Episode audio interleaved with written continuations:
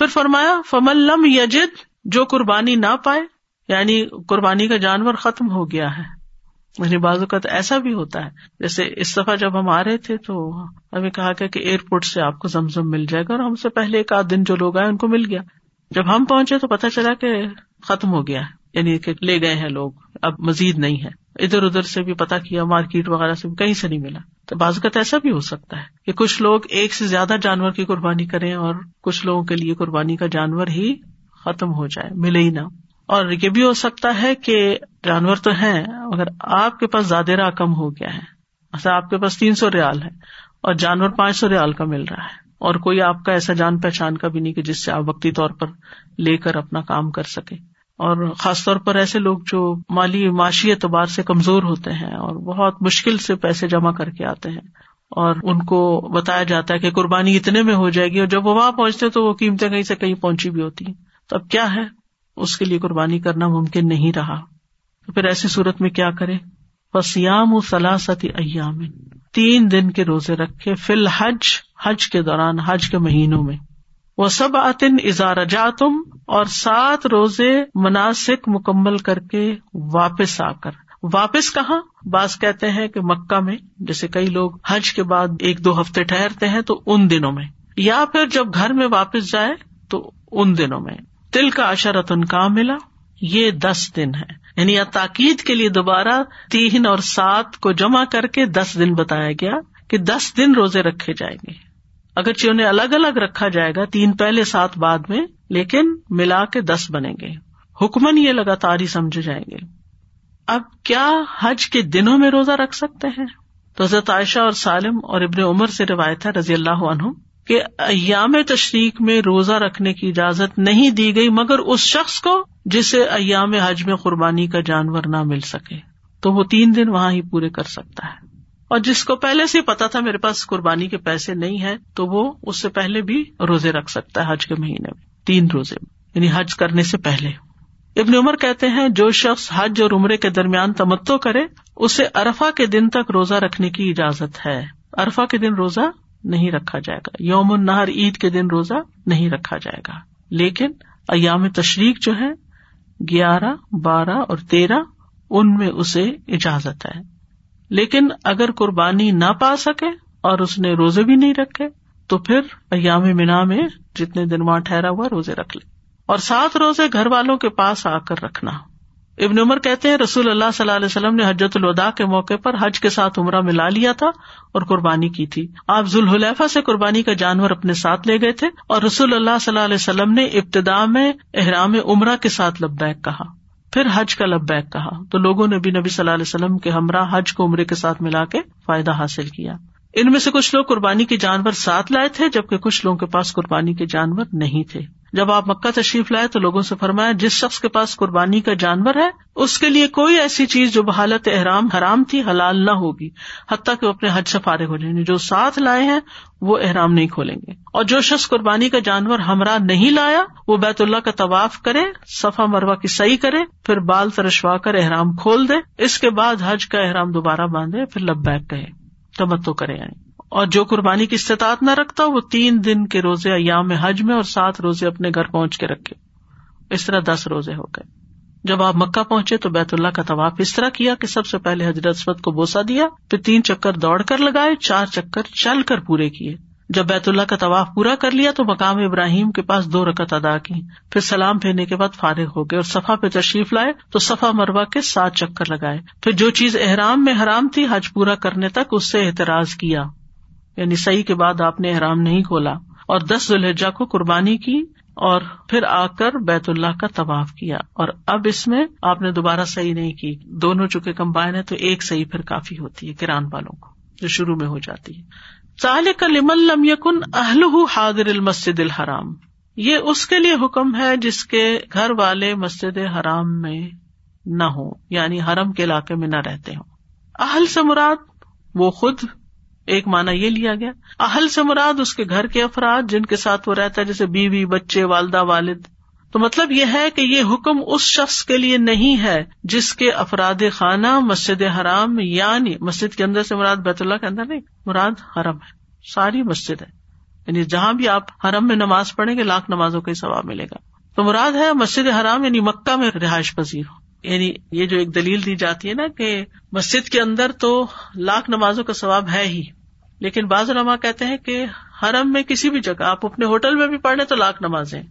کیوں؟ کیونکہ اس کو مسجد حرام کہا گیا ہے۔ ٹھیک ہے؟ لم یقن اہل حادر مسجد الحرام۔ تو مسجد حرام سے مراد صرف وہ باؤنڈری نہیں ہے جو مسجد کی حدود حرم مراد ہے تو حدود حرم میں اگر آپ نماز پڑھتے ہیں ان سائڈ حدود حرم لاکھ نمازوں کا ثواب ہوتا ہے۔ ہاں مسجد میں پڑھنے سے جماعت میں ستائیس گنا زیادہ تو پھر وہ ستائیس لاکھ بن جائے گا آپ کا۔ اکیلے پڑھنے کا ثواب، اکیلے پڑھنے کا ہے، لیکن لاکھ نمازوں کا ثواب بہرحال مل جائے گا ان شاء اللہ تو اہل سے مراد یہاں وہ لوگ جن کے پاس وہ سکونت اختیار کرتا ہے۔ حاضری المسد الحرام، اور کہا گیا ہے کہ اس سے مراد یا تو وہ نیشنلز ہیں جو وہاں پر ساکن ہیں، باشندے ہیں جو مکہ کے رہنے والے لوگ یعنی لوکلس یہ حکم ان کے لیے نہیں ہے، ٹھیک کیونکہ وہ تو کسی وقت بھی عمرہ کر سکتے ہیں، ان کو تو تمتو نہیں کرنا۔ تو قربانی تو تمتو والے کے لیے۔ افراد والے کے پاس اگر استطاعت نہیں تو قربانی نہیں کرے تو کوئی بات نہیں، آج ہو جائے گا اس کا، ٹھیک؟ لیکن جو شخص حرم کی حدود سے باہر ہے، وہ مسجد حرام کے مقیم میں شمار نہیں کیا جائے گا۔ حدود حرم سے جو باہر ہے، وہ چاہے وہاں سعودیز ہی ہوں وہیں رہتے ہوں، تو وہ اس میں شامل نہیں ہوں گے، وہاں کے باشندوں میں۔ اسی طرح اہل مکہ میں یعنی جو لوگ مسجد حرام کے رہنے والے نہیں یعنی آفاقی جن کو کہتے ہیں، جو باہر سے جاتے ہیں، دور سے آتے ہیں۔ تو ان کے لیے چونکہ بار بار آنا مشکل ہے، تو انہوں نے دونوں کام ایک ہی سفر میں کر لیے۔ لہذا یہ فائدہ جو اٹھا رہے ہیں، اس بنا پر انہیں قربانی کرنی ہے۔ اور اگر نہیں کر سکتے تو اس کے بدلے میں دس روزے رکھنے ہیں۔ یعنی اس تمتو کے شکرانے کے طور پر قربانی کرنی ہے۔ اگر قربانی میسر نہیں تو روزے رکھنے ہیں۔ ٹھیک ہے۔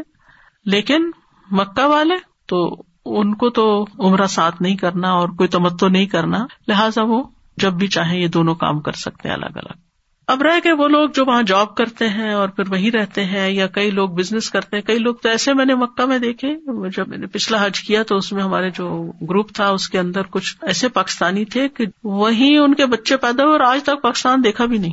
وہ وہاں کے نیشنل نہیں ہے لیکن ایک طرح سے انہیں میں شمار ہوتے ہیں کیونکہ وہ مستقل طور پر وہیں رہے، جا رہے رہے، جا رہے رہ جا رہے۔ انہوں نے واپس اپنے ملک نہیں جانا یا کوئی ارادہ نہیں ہے ان کا، تو ان پر بھی پھر یہی حکم لاگو ہوگا۔ جو وہاں نوکری کرتے ہیں تو وہی رہتے ہیں۔ کیونکہ انہوں نے ابھی ایک دو سال، تین سال نہیں جانا واپس، تو پھر وہ کیا دس روزے تین سال بعد جا کے رکھیں گے؟ وہ پھر واپس گھر آ کے رکھ لیں گے۔ کلیم الم یقن اہل حاضر المسد الحرام۔ یعنی مطلب یہ کہ سعودیہ میں رہتے ہیں، مکہ کے اندر والوں کے لیے تو ہے ہی نہیں، لیکن جو ہی حرم کی حدود سے باہر جو وہیں رہتے ہیں۔ متق اللہ ان اللہ شدید القاب آپ دیکھیے کہ سارے احکامات بیان کرنے کے بعد اللہ کے تقوا کی تاکید بھی کی گئی ہے اور ساتھ یہ بھی بتایا کہ جان لو کہ اللہ سب سزا دینے والا ہے۔ کس بات پر؟ اگر تم نے ان ریچولس کو صحیح طور پر ادا نہیں کیا، یہ کوئی کھیل تماشا نہیں ہے، کوئی مزاق کی بات نہیں ہے۔ حج کرنا ہے تو پورے طریقے سے سیکھ کر جاؤ۔ ایک ایک چیز کو مکمل کرو۔ جس طرح کرنا چاہیے ویسے ہی کرو۔ تب حج ادا ہوگا۔ ورنہ اگر تم نے حج کی پابندیوں کو اپنی مرضی سے ختم کر دیا تو پھر اس کی پکڑ بھی ہے۔ اب اسلم مجھے کوئی بتا رہے تھے، وہ حج کا ایک گروپ لے کر گئے تھے پچھلے سال۔ بتا رہے تھے کہ جو لوگ پہلی دفعہ اور خاص طور پر ویسٹ سے جاتے ہیں، بعض اوقات وہ احرام کی کچھ پابندیوں کو قبول نہیں کر پاتے۔ مثلاً یہ کہ وہ کہتے ہیں کہ ایک میرے ساتھ تھے تو انہوں نے کہا کہ نہیں، میں تو انڈر ویئر کے بغیر جا ہی نہیں سکتا، مجھے تو لازمی پہننا ہے۔ ان کا کہ آپ نہیں پہن سکتے کیونکہ سلا ہوا کوئی کپڑا مرد حضرات نہیں پہن سکتے۔ تو ان کو بہت دیر لگی ان کو سمجھانے میں۔ ایک اور کہ لگے میں جوگر کے بغیر چل ہی نہیں سکتا۔ میں نہیں چپل میں چل سکتا۔ کیونکہ ساری زندگی بند جوتے یہاں پہننے کی عادت ہوتی، سردی کی وجہ سے، یا ویسے واک جب کرتے ہیں تو ایک دماغ میں ہے کہ واک بند جوتوں میں ہی ہوتی ہے، چپلوں میں نہیں واک کرتے۔ تو ان کو سمجھانے میں بہت ٹائم لگا کہ یہ احرام کی پابندیوں کے خلاف ہے اور اس طرح یعنی اتمو والی بات نہیں ہوگی نا، پورا نہیں ہوگا حج۔ حج میں خلل آئے گا۔ لیکن بعض لوگوں کو سمجھ نہیں آتی کہ یہ تو چھوٹی سی بات ہے، اس سے کیا فرق پڑتا ہے؟ یہی تو اصل امتحان ہے کہ اپنی عادات، اپنے رسم و رواج، اپنے کلچر، اپنا گھر، اپنے بال بچے، ہر چیز چھوڑ کر صرف اور صرف اللہ کے لیے، اللہ کے تمام احکامات کی پابندی کرو اور اللہ سے ڈرتے ہوئے کرو و تق اللہ تقوا کو لازم کر لو۔ یعنی حج پہ ویسے بھی حکم ہے کہ وہ تزبد فن خیر زاد تقوا تقوا ساتھ لے کے جاؤ اور پھر یہ کہ جو بھی احکام وہاں پر بجا لا رہے ہو، ان میں بھی اللہ کا تقوی اختیار کرو۔ اور یہ بھی یاد رکھو کہ اگر تم یہ احکامات مانو گے تو اجر و ثواب ہے، اور اگر نہیں مانو گے تو پکڑ بھی ہے۔ یعنی اللہ کے دین کو اپنی مرضی سے کھیل تماشا نہیں بنا سکتے۔ جان بوجھ کے فرائض کو چھوڑنے والا گناگار ہوتا ہے۔ تو اس آئے سے جو باتیں ہمیں پتہ چلتی ہیں کہ حج اور عمرے کے وجوب کا اس بات بھی ہمیں پتہ چلتا ہے اور پھر یہ کہ ان ارکان و واجبات کو پورا کرنا ہے اور جب شروع کر لیا جائے حج اور عمرہ تو اسے مکمل کرنا ضروری ہے اور ان تمام چیزوں کو آسان طریقے سے ادا کرنا ہے اور حج اور عمرے کا احرام کسی مجبوری کے تحت ہی کھولا جا سکتا ہے اپنی مرضی سے نہیں بلکہ اس کو مکمل کرنا ہوگا۔ نیکسٹ آیت میں ہے، الحج و اشہر معلومات. حج کے مہینے معلوم ہے یعنی حج صرف متعین معلوم مہینوں میں ہی ہوگا اور وہ شوال ذوالقادہ اور ضلع جائیں حج کا احرام آپ رمضان میں نہیں باندھ سکتے. یہاں سے آپ چاہیں کہ میرا ارادہ یہی ہے کہ اب تو تین مہینے کے لیے ویزا مل جاتا ہے اسٹے مل جاتا ہے یا زیادہ مل جاتا ہے تو رمضان بھی کر لوں اور حج بھی کر لوں. ٹھیک ہے، اگر آپ کی نیت ہے تو حج کے احرام کے لیے پھر باہر نکل کے دوبارہ اندر جائیں۔ عمرہ جو ہے وہ سال کے کسی بھی مہینے میں کسی بھی وقت کیا جا سکتا ہے، لیکن حج صرف معلوم مہینوں میں ہی کرنا ہوگا، مقرر مہینوں میں ہی۔ ابن عباس کہتے ہیں، سنت میں سے ہے کہ حج کا احرام صرف حج کے مہینوں میں ہی باندھے حضرت عائشہ فرماتی ہیں، ہم رسول اللہ صلی اللہ علیہ وسلم کے ساتھ حج کے مہینوں میں، حج کی راتوں میں اور حج کے احرام میں نکلے۔ اور فمن فرض افی ہند الحج، جس نے اپنے اوپر حج فرض کر لیا مطلب یہ کہ اس نے نیت کے ساتھ احرام باندھ لیا، یہ مراد ہے۔ اور لبیک اللہ لبیک کہہ دیا۔ یعنی حج کو فرض کرنے سے مراد کیا ہے؟ کہ احرام کے بعد بلند آواز سے اس نے تلبیا پکار لیا۔ حالت احرام میں داخل ہو گیا۔ نیت بھی کر لی، منہ سے بھی بول دیا۔ اب کیا نہیں کرنا؟ فلاں رفسا رفس نہیں۔ رفس سے مراد جمع اور اس کے ابتدائی امور ہے یعنی ایسی تمام چیزیں، حرکتیں جو جمع کی طرف مائل کرنے والی ہوں۔ یعنی بذات خود جمع بھی، یا اس کے لیے خود کو پیش کرنا، یا اس کے لیے باتیں کرنا، یا کوئی ایسی حرکتیں کرنا۔ دوسری چیز جسے منع کیا گیا، ولا فسوق، نافرمانی کے کام۔ یعنی اللہ کی اطاعت کے لیے، عبادت کے لیے نکل رہے ہو، تو یہاں اب گناہ کے کام نہیں کرنے۔ یعنی حالت احرام میں جو کام ممنوع ہے، وہ نہیں کرنے۔ جیسے شکاری جانور کو قتل کرنا، بال موڑنا، ناخن تراشنا، خوشبو لگانا، کوئی ایسا کام نہیں کر سکتے۔ یا سلا و لباس پہننا، یہ ٹھیک یہ سب فسوخ میں آئے گا، گناہ میں آئے گا۔ پھر اسی طرح گالی گلوچ بھی فسوخ میں آتا ہے۔ حدیث میں آتا ہے، سباب المسلم میں فسوق۔ پھر اسی طرح بتوں کے لیے ذبح کرنا، جیسے اس دور میں کیا کرتے تھے۔ کسی کو برے القاب سے پکارنا، کسی کا ہنسی مذاق اڑانا۔ اور پانچواں علماء نے عام جنرل مانا کیا کہ ہر طرح کی نافرمانیاں اس میں آ جاتی ہیں۔ جو عام حالات میں بھی بنا ہے، لیکن احرام کی حالت میں خاص طور پر منع ہے۔ اور حرام مہینوں میں خاص طور پر منع ہے۔ جیسے آپ دیکھتے ہیں کہ آج کل ذوالقادہ ہے، جو لوگ حج پہ جا رہے ہیں، وہ تو جا رہے ہیں، جو نہیں بھی جا رہے، تو حرام مہینے میں فلاں تزلم فی ہند نان سکو ان مہینوں میں اپنی جانوں پہ ظلم نہ کرو، کیونکہ گناہ کی شدت بھی بڑھ جاتی ہے۔ تو جو حرمت والے دن ہے حرمت والے مہینے ہیں، حرمت کی حالت ہے، حرمت والا مقام ہے، ان سب جگہوں پر خاص کانشیس ہو کر سارے کام کرنے چاہیے۔ یعنی اصل میں ایک تربیتی سفر بھی ہے نا حج۔ کہ انسان کو گناہوں سے بچنے کی ایک ٹریننگ دی جا رہی ہے، جیسے روزے کی حالت میں۔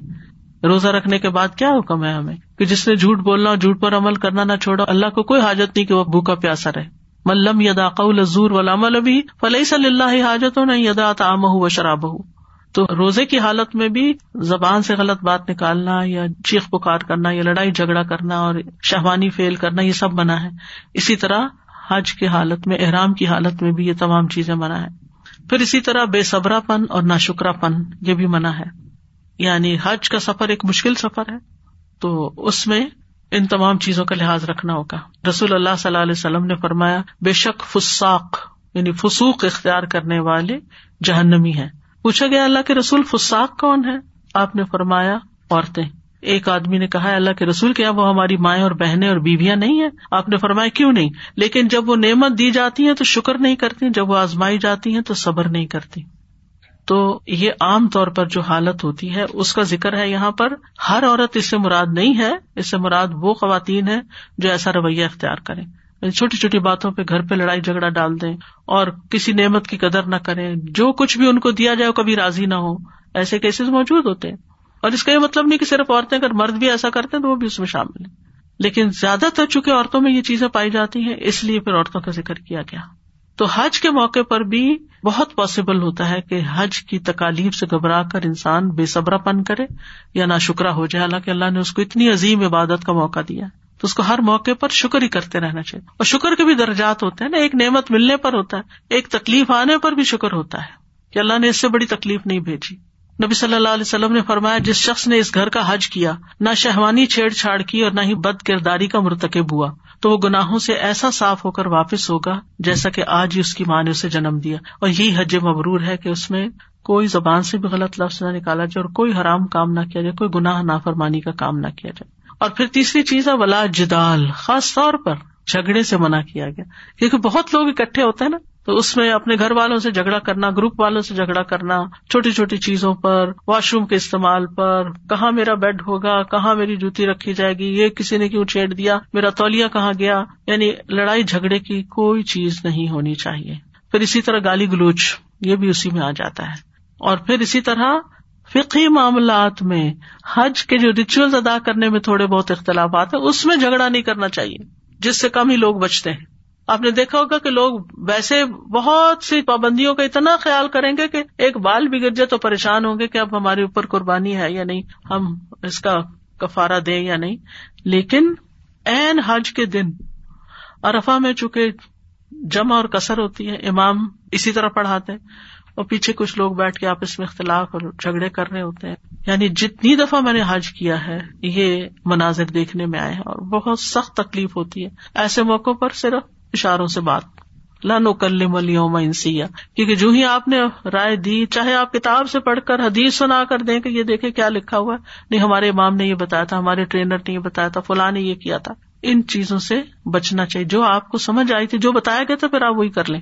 پر اب آپ اختلاف نہ کریں اور دینی جھگڑے اور اختلاف خاص طور پر اس سے بھی بچے اور جدال فی الحج۔ اور پھر یہ ہے کہ حج کے بارے میں بعض اوقات، حج کے احکامات کے بارے میں اور ممنوعات کے بارے میں تم نے قربانی پہلے کیوں کر لی؟ تم نے پہلے سر کیوں مڈوا لیے خود علم نہیں ہوتا، رخصتوں کا، اور اگر کوئی رخصت سے فائدہ اٹھا لے تو اس کے پیچھے پڑ جاتے ہیں۔ تو یہ چیز نہیں ہونی چاہیے۔ پھر اسی طرح حج کے مقرر کردہ وقت کے بارے میں جھگڑنا۔ بہت سے لوگ سعودی حکومت کو برا بلا کہتے رہتے ہیں، میرا نہیں خیال چاند نظر آیا ہے، انہوں نے تو اس دفعہ حج ہی خراب کر دیا ہے۔ ابھی آج نائنتھ لجا نہیں لگتا۔ دیکھو چاند کو۔ یعنی اس قسم کی باتیں کر کر کے اپنا بھی یقین شک میں بدلتے ہیں اور دوسروں کو بھی بدزن کرتے رہتے ہیں اور اس قسم کی باتیں۔ ان سے بھی پرہیز کرنا اللہ تعالیٰ قبول کرے گا۔ ہمیں جو بتایا گیا، ہم اس کے مطابق چل رہے ہیں۔ باقی سب اللہ کے حوالے۔ تو ارب لوگ جو تھے، وہ حج کے مہینے ہی تبدیل کر دیتے تھے نسی کی وجہ سے۔ جب لڑائی جھگڑا کرنا ہوتا تھا تو حج کے مہینوں کو حلال کر لیتے اور حلال مہینوں کو آرام کر لیتے اور کبھی ذلقادہ میں حج کر لیتے، پہلے ارلی حج ہو رہا ہے اور کبھی ڈیلے اس دفعہ سفر میں حج ہوگا۔ یعنی ایک آفیشیل اناؤنسمنٹ ہو جاتی تھی اور قبائل اس کے مطابق آتے تھے۔ اور پھر اس کے بعد اس پر جھگڑے بھی ہوتے تھے کہ اسی کیوں کیا جا رہا ہے؟ کسی کو کچھ سوٹ کر رہا ہے، کسی کو کچھ سوٹ کر رہا ہے۔ تو اس سے بھی پرہیز کرنا چاہیے۔ اور پھر اسی طرح آپس کے چھوٹے چھوٹے معاملات میں جھگڑے نہیں کرنے چاہیے کہ مثلاً اگر آپ نے کوئی چیز خریدنی ہے کھانا ہی خریدنا ہے یا پانی یا چائے یا کچھ تو بعض لوگ وہاں قیمتیں کم کرانے میں جھگڑا شروع کر دیتے ہیں۔ یہ فلاں جگہ تو اتنے کی مل رہی ہے، تم اتنے کی کیوں دے رہے ہو؟ یا پھر اسی طرح اگر پانی بٹ رہا ہو تو اس میں جھگڑا شروع کر دیتے ہیں، کھینچا تانی شروع کر دیتے ہیں دکم پیل شروع کر دیتے ہیں۔ کیونکہ وہاں جگہ جگہ الحمد للہ سبیلیں لگی ہوئی ہوتی ہیں۔ پانی، لسی، کھانا، بہت کچھ تقسیم ہو رہا ہوتا ہے۔ کیونکہ حاجی اللہ کے مہمان ہوتے ہیں اور ان کی خدمت جو ہے وہ افضل ترین عبادات اور افضل ترین نیکیوں میں سے ہے۔ یعنی آپ دیکھیں، آپ اپنے مہمان کی بھی قدر کرتے ہیں، آپ کے گھر میں کوئی آ جائے، چاہے آپ کے کوئی ایسا رشتے دار آ جائے جس سے آپ کی ناراضگی، تو آپ یہ تھوڑی کرتے ہیں کہ منہ بنا کے بیٹھ جاتے ہیں۔ آپ کو جو میسر ہوتا ہے، آپ اس کو لا کے پیش کرتے ہیں۔ تو حج پہ جانے والے تو اللہ کے مہمان ہوتے ہیں۔ ان مہمانوں کی خدمت کرنا، ان کو کچھ دینا، ان کے اوپر خرچ کرنا بہترین ثواب کا کام ہے۔ اور اسی وجہ سے آپ دیکھیں کہ وہاں بازو کا دینے والے زیادہ ہوتے ہیں۔ اگرچہ لینے والے بھی کم نہیں ہوتے، لیکن لینے والوں میں جو مشکل آتی ہے وہ لڑائی جھگڑا ہے۔ تو ایسے لڑائی جھگڑے سے پھر اسی طرح سیٹس پر، بس میں چڑھنے پر، اترنے پر، جہاں خیمہ لگایا، وہاں جگہ بنانے پر یعنی لوگ چھوٹی چھوٹی باتوں پر آرگیومنٹ شروع کر دیتے ہیں۔ یہ میں نے جگہ رکھی تھی، آپ نے کیسے یہاں رکھ لیا؟ یہ تو میرا بیگ تھا، آپ نے وہاں کیوں رکھ دیا؟ یعنی بعض اوقات لوگ صرف آپ کوئی چھوٹی سی چیز بھی ان کی اٹھا کے ضرورت جوتے ہی اٹھا کے راستے سے سائڈ پہ رکھ دے تو اس پہ بھی لڑائی شروع کر دیتے ہیں آپ کون ہوتے یہ کرنے والے؟ یہ ساری چیزیں انتہا درجے کے گناہوں میں شامل ہے ان سے بچنا چاہیے کیونکہ اللہ سبحانہ تعالیٰ نے خاص طور پر اس سے روکا ہے۔ تو جو شخص رفس، فسوق اور جدال نہ کرے، اس کا حج حج مبرور ہوتا ہے اور حج مقبول ہوتا ہے۔ اور حج مبرور کا بدلہ جنت کے سوا کچھ نہیں۔ رسول اللہ صلی اللہ علیہ وسلم نے فرمایا، ایک عمرے کے بعد دوسرا عمرہ دونوں کے درمیان کے گناہوں کا کفارہ ہے اور حج مبرور کا بدلہ جنت کے سوا کچھ نہیں۔ پھر فرمایا، وما من خیر یعلم اللہ نیکی کا جو کام بھی تم کرو گے، اللہ اس کو جانتا ہے۔ یعنی نیکی کا سفر ہے اور اس میں جتنی بھی نیکیاں ہوں۔ یعنی مطلب کیا ہے کہ ایک طرف بتایا گیا، لا رفسا ولا فسو کا ولا جدال، کہ یہ نہیں کرنا۔ احرام کی پابندیاں بتا دی گئی یہ نہیں کرنا۔ اور یہ بتا دیا گیا کہ تمتو کیسے کرنا ہے اور قربانی کیسے کرنی۔ یہ ساری چیزیں۔ لیکن دوسری طرف ایک عام اصول بھی بتا دیا گیا کہ صرف یہی کام چھوڑنے نہیں یا صرف چند کام کرنے نہیں، بلکہ وما تفالو من خیرن کوئی بھی نیکی کرو گے، وہ اللہ کے علم میں ہے۔ اللہ تعالیٰ اس کو جانتا ہے۔ یعنی اللہ کے قرب کی خاطر، اللہ کی رضا کی خاطر۔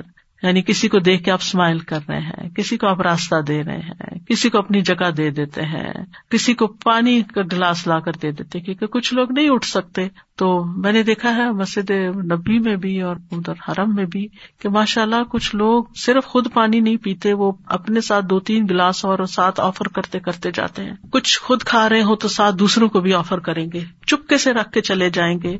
خاموشی سے اور رمضان میں بھی آپ دیکھیں کہ کس طرح متاف کے اندر لوگ کھڑے ہوتے ہیں اور ہر ایک کو کجورے اور کھانے کی چیزیں اور سعی کے دوران پانی کی بوتلیں، مختلف چیزیں جو ہے وہ بانٹ رہے ہوتے ہیں۔ تو نیکی میں تین طرح کی نیکیاں آتی ہیں۔ نمبر ایک یہ ہے کہ آپ اپنی عبادت اور اپنے ذکر اور اپنی تلاوت اور اپنے نفل اور طواف اور ان چیزوں پر خوب زور لگائیں۔ یعنی نیکی کے جتنے کام عمرے اور حج کے درمیان کے جو دن ہے یا مسجد نبی میں اشور الحج میں خوب خوب نیکی کے کام کریں۔ یعنی اپنی ذاتی عبادات تحجد کے لیے جائیں، طواف کریں، ذکر کریں۔ دوسرے ہیں خدمت خلق کے کام۔ یعنی افضل جگہ پر، افضل مہینوں میں، افضل دنوں میں افضل نیکیاں یعنی جتنا آپ سد کا خیرات کر سکیں، لوگوں کی خدمت کر سکیں، لوگوں کے کام آ سکیں، لوگوں کی تکلیف دور کر سکیں۔ کسی کو دبا دیں، کسی کو کھلا دیں، کسی کو پلا دیں، کسی کا ہاتھ پکڑ لیں، کسی کو رستہ بتا دیں، کسی کو جگہ دے دیں۔ یعنی جو بھی نیکی آپ، خدمت خلق کے کاموں میں سے جو بھی آپ سوچ سکتے ہیں۔ نبی صلی اللہ علیہ وسلم نے جیسے فرمایا کہ ہر روز اگر کوئی شخص کسی کی سواری میں مدد کرے کہ اس کو اس کی سواری پر سوار کر دے۔ یعنی جیسے جا رہے ہیں، کچھ لوگ چڑھ سکتے نہیں چڑھ سکتے، بٹھا دے یا اس کا سامان اس پر اٹھا کر رکھتے یہ بھی صدقہ ہے۔ اچھی بات کہنا بھی صدقہ ہے۔ ہر قدم جو نماز کے لیے اٹھتا ہے، وہ بھی صدقہ ہے۔ کسی کو راستہ بتا دینا بھی صدقہ ہے۔ کچھ لوگوں کو یہ نہیں پتا چلتا سفا کدھر ہے۔ پڑھ نہیں سکتے، سائنس نہیں پتا چلتے ان کو۔ تو آپ ان کو بتا دیں کہ اس طرف سے آپ جائیں گے۔ آپ تھوڑا اور آگے چل کے چھوڑ کے آ جائیں۔ ویل چیئر کہاں سے ملتی ہے؟ دوسری کرسی کہاں سے ملتی ہے؟ یعنی بہت ساری اس طرح کی چیزیں۔ رسول اللہ صلی اللہ علیہ وسلم نے فرمایا، تمہارا اپنے بھائی کو دیکھ کے مسکرانا صدقہ ہے۔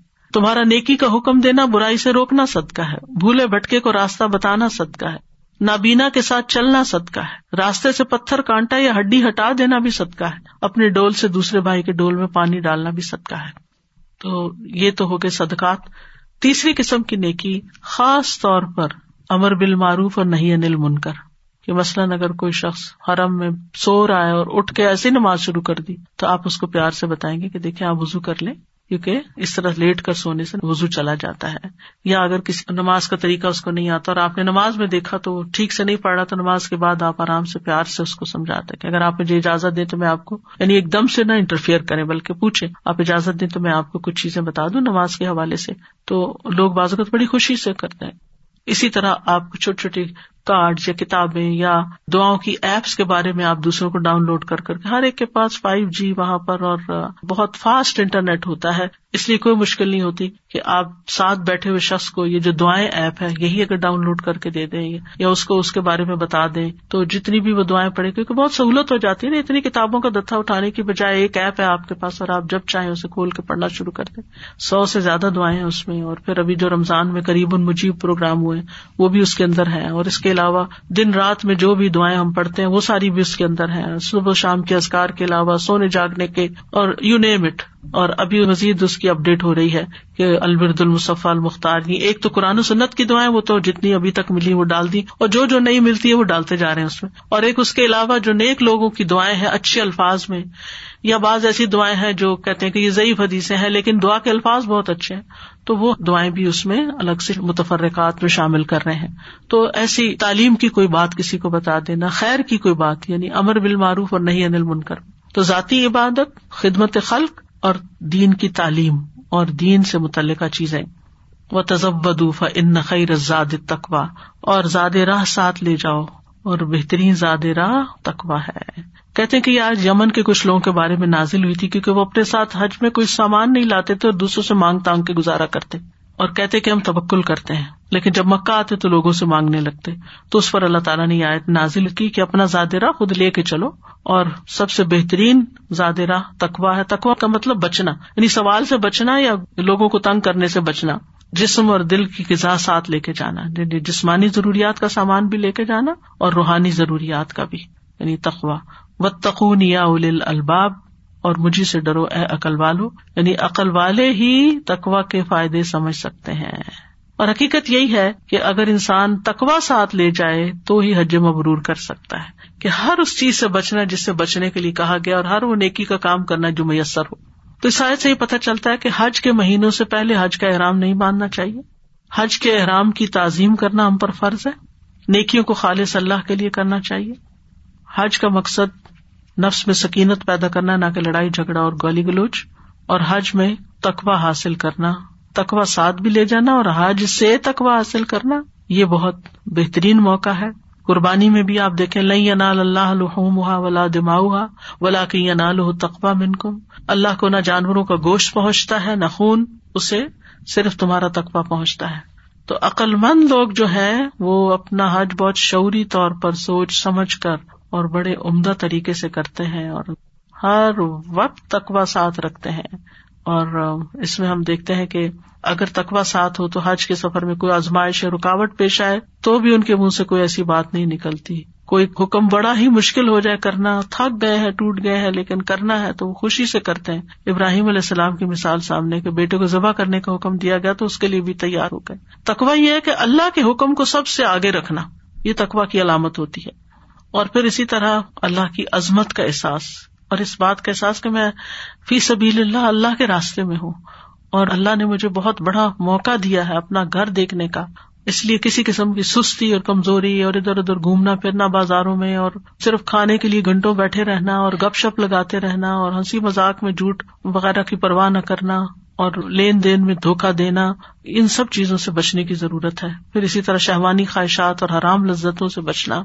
حج میں بہت زیادہ عورتیں اور مرد، جوان، بوڑھے سب ایک دوسرے کے قریب آتے تو اپنی نگاہوں کی حفاظت خام خواہ مردوں کو جیسے احرام میں ان کے کندھے ننگے ہوتے ہیں تو نظر پڑے تو اپنی نظر کو پھیر لینا اور شکلیں نہیں دیکھنا دوسروں کی، اپنی نگاہیں جھکا کے رکھنا مردوں کے لیے بھی اور عورتوں کے لیے بھی۔ اور پھر اسی طرح ہر معاملے میں اللہ کی رضا کو اپنی رضا پر مقدم رکھنا۔ تو عقلمند لوگوں کے لیے حج میں بہت کچھ سیکھنے کو ہے۔ اور پھر یہ ہے کہ اگر زیادہ راہ نہ ہو تو بھی اللہ پر بھروسہ کرنا۔ سیر علام النبلا میں ایک روایت آتی ہے، حاتم السم کی۔ نیک زاہد لوگوں میں سے تھے۔ تو ان کے دل میں حج کا خیال پیدا ہوا، شوق پیدا ہوا۔ لیکن خرچ نہیں تھا پاس۔ جب وقت آیا تو بیٹی نے دیکھا کہ باپ بڑے غمگین ہیں، رو رہے ہیں۔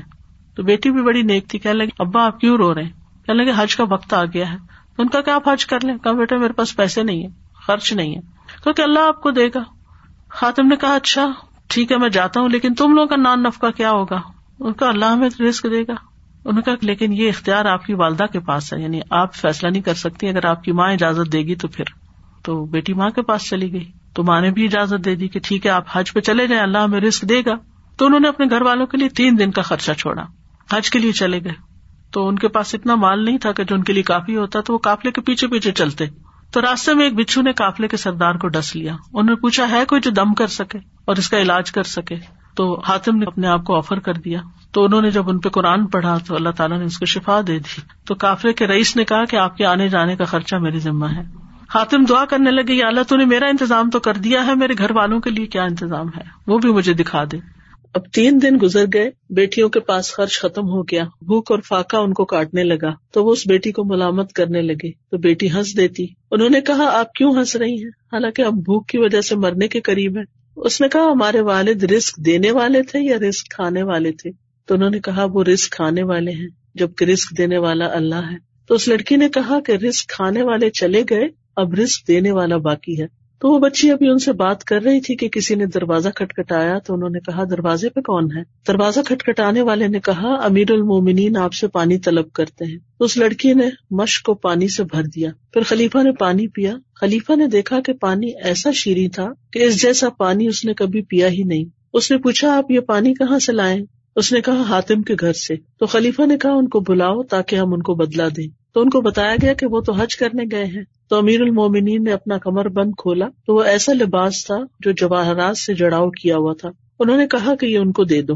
پھر کہا کہ کون ہے جو مجھ سے محبت کرتا ہے؟ تو تمام بزرا اور تاجروں نے اپنے کمر بند ان کے لیے کھول دیے۔ تو یہ کمر بندوں کا ڈھیر لگ گیا۔ تو ایک تاجر نے اتنے اتنے درہموں میں یہ سب کچھ خرید لیا کہ ان کا گھر سونے سے بھر گیا، جو کہ موت تک ان کے لیے کافی تھا۔ اور اس تاجر نے یہ سب کمر بند ان لوگوں کو واپس کر دیے۔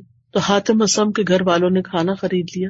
اور وہ ہنسنے لگے تو بیٹی رونے لگی۔ اس کی والدہ نے اس سے کہا، اے میری بیٹی، آپ کا معاملہ بہت عجیب ہے۔ جب ہم بھوک کی وجہ سے رو رہے تھے تو آپ ہنس رہی تھی اور جب اللہ نے ہمیں کشادگی عطا کی تو آپ رو رہی ہیں۔ تو بیٹی نے کہا، یہ مخلوق یعنی خلیفہ جو اپنی ذات کے نفع نقصان کا مالک نہیں ہے، اس نے ہمیں اس قدر شفقت اور نرمی سے دیکھا ہے کہ اس شفقت نے ہمیں موت تک بے نیاز کر دیا ہے۔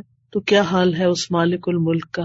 بہرحال حاتم کے گھر والوں کو پھر رہا ہوں۔ اللہ نے پیچھے والوں کو بھی رسک دیا اور جانے والے کو بھی رسک دیا۔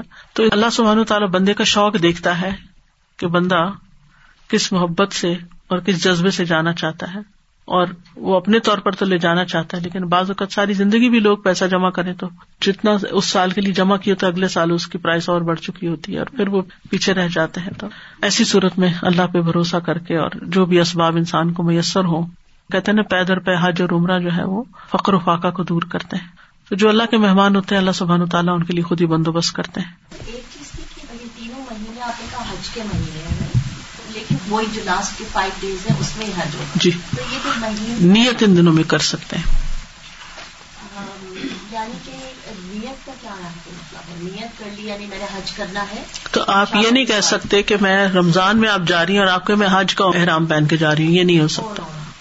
آخر داوانا الحمد للہ رب العالمین. سبحان اللہ و بحمد کا اشد اللہ اللہ اللہ انت استخر کا السلام علیکم و رحمۃ اللہ وبرکاتہ.